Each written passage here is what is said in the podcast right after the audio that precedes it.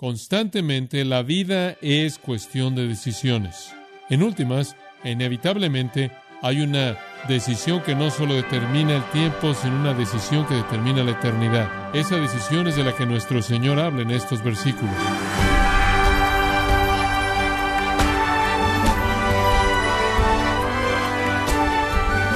Le damos las gracias por acompañarnos en este subprograma Gracias a vosotros con el pastor John MacArthur. No importa en qué lugar usted se encuentre, seguramente podrá encontrar el camino de regreso a casa. Pero cuando se trata del hogar celestial, ¿qué tan confiado está de que este sea el camino? El camino correcto. John MacArthur da inicio a la serie El Camino al Cielo para ayudarle a estar seguro de que está en el camino correcto, a continuación, en gracia a vosotros. Abramos nuestras Biblias y veamos juntos Mateo capítulo 7, versículos 13 y 14. Mateo capítulo 7, versículos 13 y 14. En el capítulo 7 de Mateo, el Sermón del Monte, el cual comenzó en el capítulo 5, llega a un gran crescendo, a un gran clímax. Ese clímax es afirmado en estos dos versículos. El resto del sermón hasta el final del capítulo simplemente es una expansión de estos dos versículos. Escuche conforme los leo. Entrad por la puerta estrecha, porque ancha es la puerta y espacioso el camino que lleva a la perdición, y muchos son los que entran por ella. Porque estrecha es la puerta y angosto el camino que lleva a la vida, y pocos son los que la hallan. Esa es una afirmación provocadora por parte de nuestro Señor. Ese realmente es el punto hacia el cual Él ha estado concentrando toda la primera parte de este gran sermón maestro. Él lleva todo al clímax de una decisión, a una alternativa. Dos puertas que llevan al individuo a dos caminos, los cuales llevan a dos destinos que están poblados por dos multitudes diferentes. El Señor entonces se concentra en la decisión inevitable que tiene que ser tomada con respecto a aquello que Él ha estado diciendo. Alguien ha dicho de manera correcta que toda la vida concentra al hombre en las encrucijadas. Eso realmente es verdad. Desde el momento en nuestra vida cuando tenemos la suficiente edad como para tomar una decisión independiente o cualquier decisión, la vida se convierte en una cuestión de toma de decisiones constantes. Diariamente tomamos decisiones de todo. Decidimos a qué hora nos vamos a levantar o si no nos vamos a levantar en la mañana. Lo que comeremos, vestiremos, a dónde iremos, lo que haremos. Constantemente la vida es cuestión de decisiones. Decidimos por dónde vamos a lo largo de la vida. Y entonces es apropiado decir que la vida consiste en el hombre en las encrucijadas. En últimas, inevitablemente hay una decisión final, una decisión que no solo determina el tiempo, sino una decisión que determina la eternidad. Esa decisión es de la que nuestro Señor habla en estos versículos, la única, la decisión definitiva. Ahora, el esfuerzo de Dios siempre ha consistido en llevar al hombre a tomar esa decisión definitiva. Siempre, siempre existe una opción, de tal manera que siempre hay una alternativa. Y la opción que es definitiva es la decisión que más le preocupa a Dios. Siempre hay una opción, de tal manera que siempre hay una decisión. Y la decisión que es definitiva es la decisión que más le preocupa a Dios. Por ejemplo, mediante Moisés, Dios confrontó a los hijos de Israel en el capítulo 30 de Deuteronomio y dijo esto, Mira, yo he puesto delante de ti hoy la vida y el bien, la muerte y el mal. Escoge pues la vida para que vivas tú y tu descendencia. Dios le dio al pueblo de Israel la alternativa definitiva, vida o muerte, bien o mal, y llamó a que tomaran una decisión. Josué, quien siguió a Moisés como líder del pueblo de Israel conforme entraron a la tierra prometida, en el capítulo 24 de Josué, en el versículo 15, dijo esto, Escoged este día a quién serviréis, si a los dioses de vuestros padres o implícito al Dios verdadero. En cuanto a mí y a mi casa, serviremos a Jehová. De nuevo, la decisión. Jeremías oyó a Dios decir en el capítulo 21, versículo 8, a este pueblo diréis, así ha dicho Jehová, He aquí he puesto ante vosotros el camino de vida y el camino de muerte. Elías, en el monte Carmelo, llamó a que se tomara una decisión. En Primera de Reyes, capítulo 18, versículo 21, él dijo, ¿Por cuánto tiempo vacilaréis entre dos opiniones? Si Jehová es Dios, a él seguid. Si Baal, a él seguid. La decisión definitiva. En Juan capítulo 6 leemos que muchos siguieron a Jesús. Muchos se llamaron a sí mismos discípulos. Pero en Juan 6:66 dice que muchos de ellos se volvieron y ya no le siguieron más. Y Jesús dijo, ¿acaso queréis iros también vosotros? Y Pedro dijo, ¿a quién iremos? Tú y solo tú tienes palabras de vida eterna. Pedro expresó su decisión. Algunos se fueron y algunos se quedaron. Jesús, dijo Simeón, fue un niño nacido para el levantamiento y la caída de muchos. Jesús se vuelve la encrucijada del destino de todo hombre. La decisión es tomada en la encrucijada de Cristo, por así decirlo. Escoge la vida o escoge la muerte. Esencialmente eso es lo que Jesús está diciendo aquí, en Mateo 7, 13 y 14. Juan Oxenham, el poeta británico, lo escribió de esta manera. A todo hombre se abre un camino y caminos y un camino.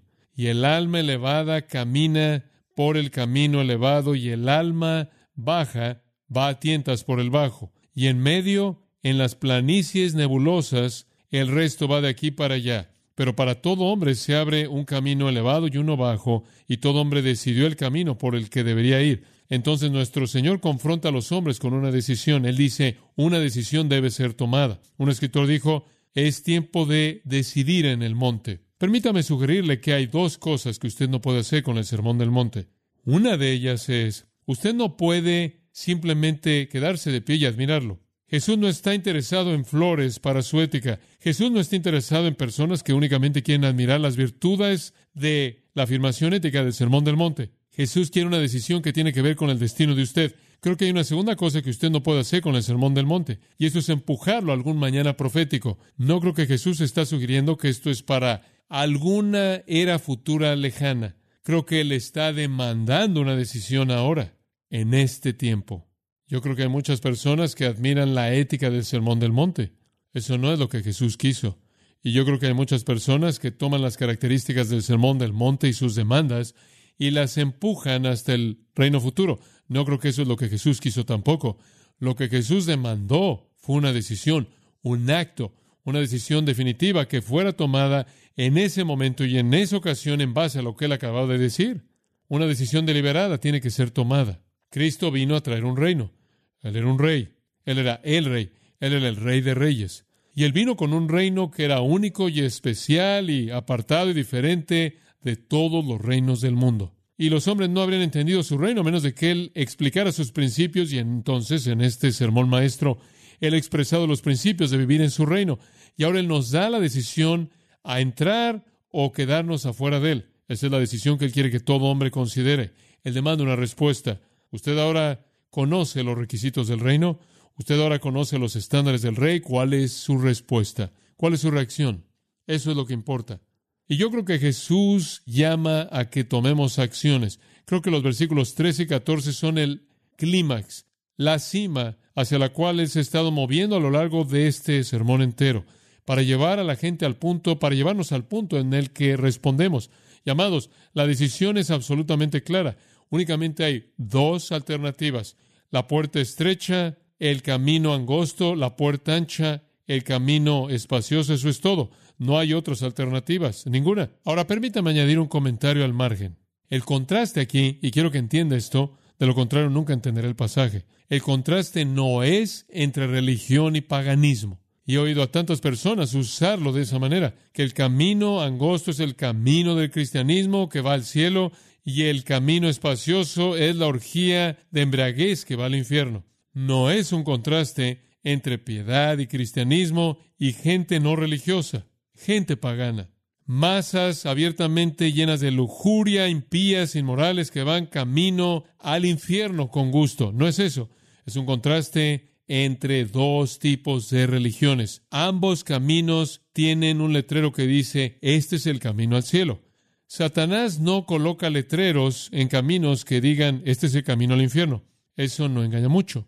No es un contraste entonces entre la religión y el paganismo, es un contraste no entre la justicia y la injusticia declarada, es un contraste entre la justicia divina y la justicia humana, entre la religión divina y la religión humana, entre la religión verdadera y la religión falsa. Todo hombre toma una decisión, y la decisión es esta. O usted es lo suficientemente bueno por usted mismo, o mediante su sistema, para llegar al cielo, no lo es y usted se arroja en la misericordia de Dios mediante Cristo. Esos son los únicos dos sistemas de religión en el mundo. Ahora usted puede ver en el mundo diez mil nombres y términos diferentes religiosos, pero únicamente hay dos religiones en el mundo. Permítame recordarles, solo dos. Está la religión de mérito divino, Dios lo ha hecho todo en Cristo, y está la religión del mérito humano. Nosotros hacemos algo de esto. Esta es la religión de gracia, esta es la religión de obras, esta es la religión de fe, esta es la religión de la carne. Esta es la religión del corazón, esta es la religión de la parte externa. Los sistemas hechos por el hombre de religión están basados sobre el hecho de que realmente no necesitamos un Salvador. Tenemos la capacidad y la capacidad de desarrollar nuestra propia justicia. Simplemente denos un pequeño ambiente religioso, denos unas cuantas reglas, unas cuantas rutinas, algunos rituales y podemos producirlo por nosotros mismos. Esta es la religión del mérito humano y viene en multiplicidad de títulos diferentes, pero todo es el mismo sistema porque es producido por la misma fuente, Satanás mismo, y él empaca en cajas diferentes, pero es el producto idéntico. Por otro lado, la religión de mérito divino es cristianismo y permanece por sí sola, aparte de las demás. De manera trágica, la mayoría de la humanidad está en el camino del mérito humano, creyendo que pueden alcanzar el plano más elevado de destino potencial debido a alguna capacidad innata mediante sus propias obras buenas y sus méritos buenos. Ese es el contraste. Jesús está diciendo, mire, hay dos caminos que tienen el letrero al cielo. Uno es el camino estrecho comprimido de justicia divina.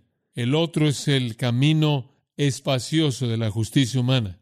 Como puede ver, los judíos habían enseñado que podían llegar por sí mismos. Esa es la razón por la que era tan contundente cuando el apóstol Pablo dijo, por las obras de la ley ninguna carne será justificada a los ojos de Dios. Romanos 3. Y Pablo dijo, la ley vino para cerrar nuestras bocas y evitar que afirmáramos tener alguna justicia y condenar al mundo entero como culpable delante de Dios. La ley vino para mostrarnos nuestra pecaminosidad, pero cuando el hombre que se cree bueno en sí mismo, centrado en sí mismo, vio que era pecaminoso por la ley, él no quiso enfrentar su pecaminosidad. Entonces, hizo la ley a un lado, reinventó un nuevo sistema que acomodaba sus fallas y entonces en base al sistema hecho por los hombres afirmó en su propia mente que él era justo. Eso es mérito humano. El enfoque primordial, el enfoque central del Señor en el Sermón del Monte es romper la espalda de ese tipo de sistema, mostrarles a lo largo de este sermón que ese sistema no sirve, que su perspectiva de todo está equivocada. Y el propósito entero del sermón es llevarlos a donde Él comenzó en el sermón. Bienaventurados los pobres en espíritu, bienaventurados los que lloran, bienaventurados los mansos, bienaventurados los que tienen hambre y sed de justicia. En otras palabras, Él comienza en donde Él quiere terminar, con gente que está quebrantada, con un espíritu de mendigos, llorando por su pecaminosidad total, mansos frente a Dios y su ley, y con un hambre y sed por aquello que saben que no tienen, pero que necesitan desesperadamente la justicia de Dios. Él quiere llevarlos de regreso a donde Él comenzó, a ese quebrantamiento por el pecado. Pero los fariseos nunca entendieron el mensaje. Digo, usted oye al fariseo en Lucas 18 y él ora, te doy gracias porque no soy como los otros hombres. Y él dijo, hago esto y hago aquello. Y a lo largo de esa oración nunca expresó una necesidad a Dios. Nunca una necesidad. Porque él nunca pensó que tenía una necesidad. Porque él era tan bueno como era. Y en la esquina está el hombre golpeándose el pecho diciendo, Dios, sé propicio a mi pecador. Jesús dijo, ese hombre se fue a casa justificado, no el otro. Jesús quiere llevar a la humanidad a un punto en donde reconoce su incapacidad total de agradar a Dios en su propia carne. Y en desesperación, con un espíritu quebrantado, manso y llorando, clama por justicia de Dios. Los judíos, claro, pensaban que eran justos, pensaban que iban camino al cielo, camino al reino. Pero Jesús los forza a revaluar y a tomar una decisión. Es la misma decisión que cada uno de nosotros tiene que tomar. Ahora, al llegar a los versículos 13 y 14, la decisión es cristalizada. Hay dos puertas, la angosta y la ancha. Hay dos caminos, el estrecho y el espacioso. Hay dos destinos, la vida y la destrucción. Hay dos tipos de viajeros, los pocos y los muchos. Hay dos tipos de árbol, el bueno y el corrupto. Hay dos tipos de fruto, el bueno y el malo. Hay dos constructores, el sabio y el necio. Hay dos cimientos, la roca y la arena. Y hay dos casas y hay dos elementos en la tormenta que él explica. En otras palabras, la decisión clara es el centro de la explicación en el clímax del sermón. Y repito, Jesús no quiere flores por la ética y Jesús no quiere que se pospongan los requisitos. Lo que Él quiere es acción, respuesta. Y Él nos forza a tomar una decisión. Y realmente no creo que había entendido realmente este pasaje. Hay cuatro contrastes que quiero que vean estos versículos. Cuatro contrastes. Número uno, dos puertas. Dos puertas. Entrad por la puerta estrecha, porque ancha es la puerta. Y después, versículo 14, porque estrecha es la puerta. Dos veces él menciona la puerta estrecha. Una vez él menciona la puerta ancha. Dos puertas, únicamente dos. Ambos caminos, como dije, apuntan a la salvación. Ambos caminos apuntan a Dios. Ambos caminos apuntan al reino. Ambos caminos apuntan a la gloria. Ambos caminos apuntan a la bendición. Ambos caminos apuntan al cielo. Ambos caminos no van ahí. Uno es de justicia personal y uno es justicia divina. Antes de que usted entre por el camino, usted tiene que pasar por la puerta. Entonces la puerta viene primero. Ahora veamos, en primer lugar, la puerta estrecha. Y esto es básicamente la clave de la interpretación. Entonces vamos a pasar un poco más de tiempo aquí. Y únicamente quiero comenzar a desarrollar el concepto que está involucrado en la puerta estrecha. En primer lugar, la primera cosa que veo conforme veo el versículo 3 es que usted debe entrar. ¿Escuchó eso? Debe entrar. Hay un sentido de urgencia aquí en este imperativo auristo. Demanda un punto de acción en este momento. Hazlo ahora, entra ahora. Este es el tiempo, este es el momento. Esto es a lo que Dios está llamando. Debes hacer esto. No es una opción, es un mandato, un mandato absoluto. Ahora, el Señor Jesús había estado enseñándoles un estilo de vida muy estrecho.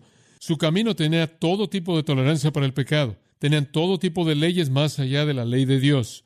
Tenían todo tipo de estándares más allá de los estándares de Dios.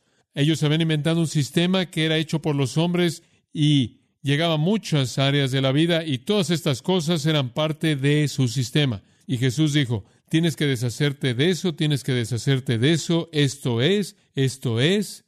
Y él lo hizo más y más estrecho hasta que cuando llega al capítulo 7, versículo 12, él se había presentado un enfoque de vivir la vida para la gloria de Dios que era muy refinado y confinado. Y entendieron que era un camino muy estrecho, muy bien delineado. Y Jesús habló, dijeron al final del capítulo, como quien tiene autoridad. Él no arrastró todas las cosas de los rabinos, él simplemente habló de asuntos específicos y entonces entendieron lo que dijo. Comparado con su sistema era muy estrecho, muy limitado. Y Jesús dice, debes entrar por este camino angosto. Si vas a estar en mi reino, tienes que venir en estos términos. Él demandó acción inmediata. Es un mandato absoluto sin alternativa. No es suficiente escuchar a predicación acerca de la puerta. No es suficiente admirar la ética, tienes que entrar por esa puerta. No puedes entrar al reino, dice, a menos de que vengas en estos términos, abandonando tu justicia personal, viéndote como un mendigo en espíritu, como llorando por el pecado, como manso ante un Dios santo, no soberbio y jactándote, como teniendo hambre y sed de justicia, no creyendo que la tienes. Usted tiene que entrar en sus términos. El infierno va a estar lleno de personas que admiraron el sermón del monte. Usted debe entrar. Segundo punto, debe entrar por esta puerta. Debe entrar por esta puerta. Entrad por la puerta estrecha. Él dice, hay una puerta ancha, pero él no le dice a usted que entre por ahí, porque lleva la destrucción. Usted debe entrar. Usted no puede quedarse de pie y admirarla. Tiene que entrar. Y si usted va a estar en el reino, tiene que entrar por esta puerta. Ahora, eso es muy estrecho, ¿no es cierto? Digo, eso está muy limitado. La gente dice, tú sabes, el cristianismo no da lugar para nadie más. Eso es exactamente correcto. No hacemos eso porque somos egoístas o porque somos soberbios o porque nos elevamos. Hacemos eso porque eso es lo que Dios dijo. Si Dios hubiera dicho que hay 48 caminos de salvación, predicaría los 48, pero no los hay. En ningún otro hay salvación porque no hay otro nombre bajo el cielo dado a los hombres por el que podamos ser qué? Salvos. No hay otro nombre, Jesús. Hechos 4:12. Yo soy el pan de vida. Yo soy el camino, la verdad y la vida. Yo soy la puerta. Si alguno entrare de alguna otra manera, es un ladrón. Juan 10. Porque hay, 1 Timoteo 2, un mediador entre Dios y los hombres, Cristo Jesús hombre, solo uno. No hay otro nombre. Cristo y Cristo únicamente. Es así de estrecho, es así de limitado. No hay alternativas. Usted debe entrar mediante un acto de la voluntad, un acto de fe. Debe entrar en los términos de Dios mediante la puerta señalada por Dios. Y Cristo es esa puerta. Él es ese camino. El Dios Santo tiene el derecho de determinar la base de la salvación y Él ha determinado que es Jesucristo y solo Él.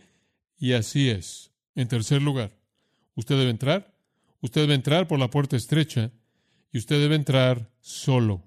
Usted debe entrar solo. Veo esto como implícito en el texto. Si usted estudia el término estrecha, usted entiende la idea de que es una puerta muy estrecha. De hecho, muchos comentaristas dirían que la mejor expresión de esto, de una manera contemporánea, sería un torniquete. Una de esas cosas por las que usted tiene que entrar totalmente solo, el metal está muy cercano y hay ahí un pequeño brazo que usted empuja y usted entra. Así es con la puerta estrecha. Usted no viene al reino de Cristo en grupos. Los judíos creían, oigan, estamos en el reino, todos estamos en el camino juntos, todos entramos juntos en base a el legado abrámico, en base a la descendencia judía, en base a la circuncisión. Todos estamos aquí juntos. Y creo que hay personas que piensan que están en el camino correcto al cielo, se metieron ahí cuando fueron a la iglesia. Vinieron a la iglesia, todos estamos en la iglesia, la iglesia entera entró junta. No hay grupos que entran por el torniquete. Usted entra solo. La salvación es individual. La gente nunca ha sido salva en pares. Oh, cuando uno cree, podría influenciar a que otro crea, pero la salvación de toda persona es exclusiva e intensamente personal. Admite únicamente uno a la vez. Y eso es algo difícil. ¿Sabe usted? Porque nuestra vida entera es pasada con la multitud. Toda nuestra vida la pasamos haciendo lo que el resto de la gente hace, siendo parte del grupo, siendo parte de la pandilla, siendo parte del sistema que nos rodea, siendo aceptados. Y de pronto Cristo dice, vas a tener que venir y vas a tener que venir por este lugar totalmente solo. Y para un fariseo eso significaba, vas a tener que decirle adiós a todas esas personas y a ese sistema y dar un paso solo. Hay un precio que pagar, un precio real. No es suficiente decir que eres descendiente de Abraham. No es suficiente regresar a tu circuncisión. No es suficiente decir nací en una familia cristiana, he estado en la iglesia toda mi vida. Usted no entra al reino en grupos. Usted entra en un acto individual de fe. Usted debe entrar. Usted debe entrar por la puerta estrecha. Usted debe entrar solo. Escuche esta. Usted debe entrar con gran dificultad. Con gran dificultad. Ahora sé que eso sacuda a algunas personas, porque oímos todo el tiempo que ser salvo es fácil. Lo único que tiene que hacer es simplemente creer, firmar ahí en la línea, caminar por el pasillo, levantar su mano, ir al cuarto de oración, lo que sea. Y lo hemos hecho fácil. Lo único es que cuando acabamos, la gente no está en el camino correcto porque no entraron por la puerta estrecha.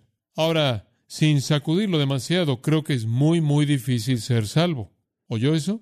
Permítame mostrarle por qué. Dice al final del versículo 14, con respecto a la puerta estrecha y con respecto al camino angosto, pocos son los que ¿qué? la hallan. La primera implicación es que usted ni siquiera va a saber que está ahí a menos de que ¿qué? esté buscando.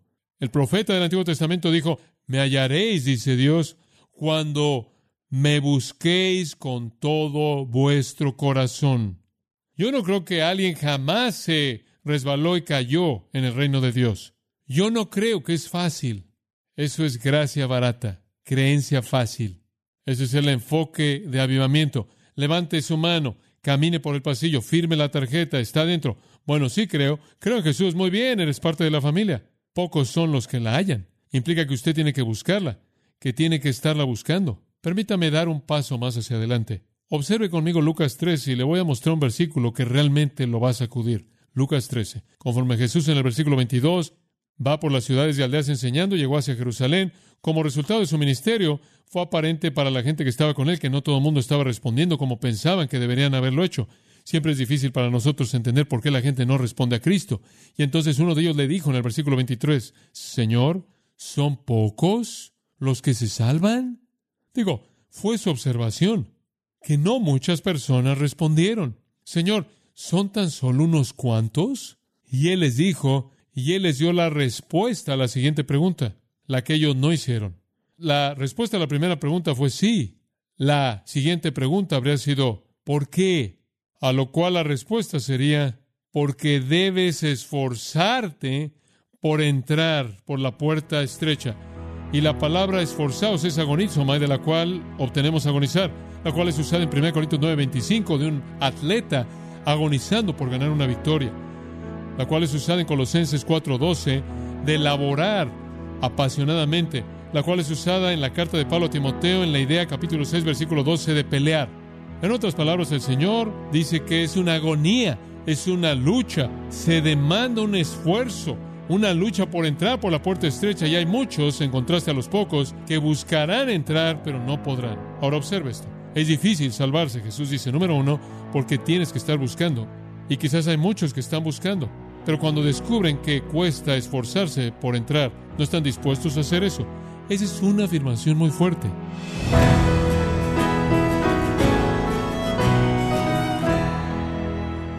Como hemos escuchado, John MacArthur desea que usted esté en el camino correcto al cielo, que es el título de la serie que estamos escuchando, En gracia a vosotros.